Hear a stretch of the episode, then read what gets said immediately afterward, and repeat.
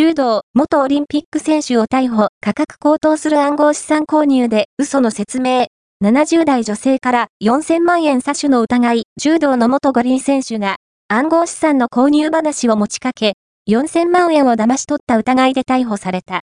バルセロナオリンピックにも日本代表として出場した丸山健二容疑者58は2018年、千葉県の女性70代に暗号資産ワンコインを共同購入したいと嘘をつき、現金4000万円を騙し取った疑いが持たれている。丸山容疑者は価値が高騰するなどと嘘の説明をして女性を信じ込ませ、合わせて4億円余りを受け取っていたという